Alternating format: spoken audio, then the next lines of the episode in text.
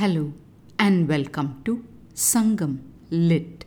This is Nandini Karky, and in this episode, we reflect on honor in charity as portrayed in Sangam literary work Kurunthogai 349, penned by Satanar.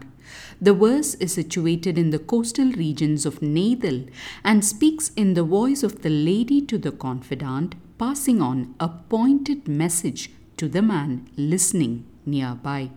அடும்பு அவள் அணிமலர் சிதைய மீன் அருந்தி தடந்தாள் நாரை இருக்கும் acre தன்னம் துறைவர் தொடுத்து நம்நலம் கொள்வாம் என்றீ தோழி கொள்வாம் இடுக்கன் அஞ்சி இறந்தோர் வேண்டிய கொடுத்து அவைத்தா எனக் கூறலின் இன்னாதோ நம் இன் உயிர் இழப்பே Isn't it worse than losing life itself? Is the sharp question at the core here. The opening words Adumbu Avil Animalar talking about the flowers of the beach morning glory bring to fore that oft mentioned plant in the coastal regions favored by women for their striking purple blooms.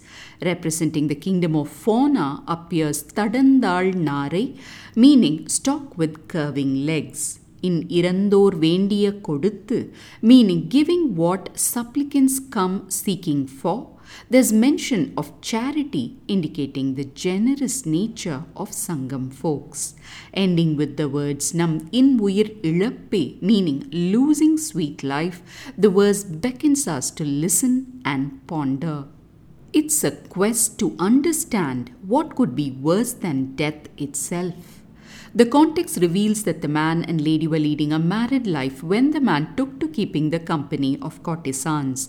After a while, realizing the mistake in his ways, the man returns home to his wife.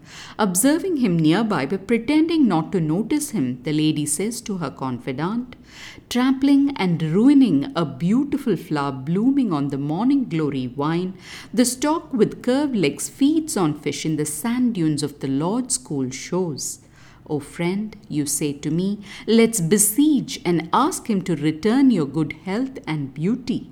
Indeed, we can ask him for it, but after giving away something to those who come seeking, if in fear of one's own harsh times we tell them, give it back, could even losing our sweet lives be more sorrowful than that?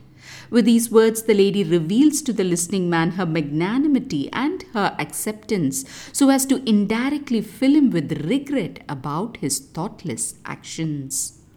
Time to delve into the nuances. The lady starts by talking about a spreading morning glory vine bedecked with its prominent flowers.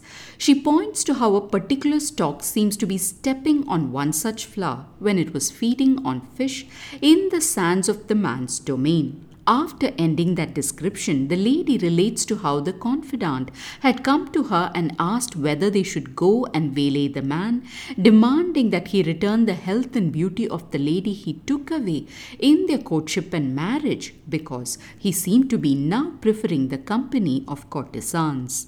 After repeating the confidant's stance thus, the lady says, Sure, that's possible, and then she extends it with a however.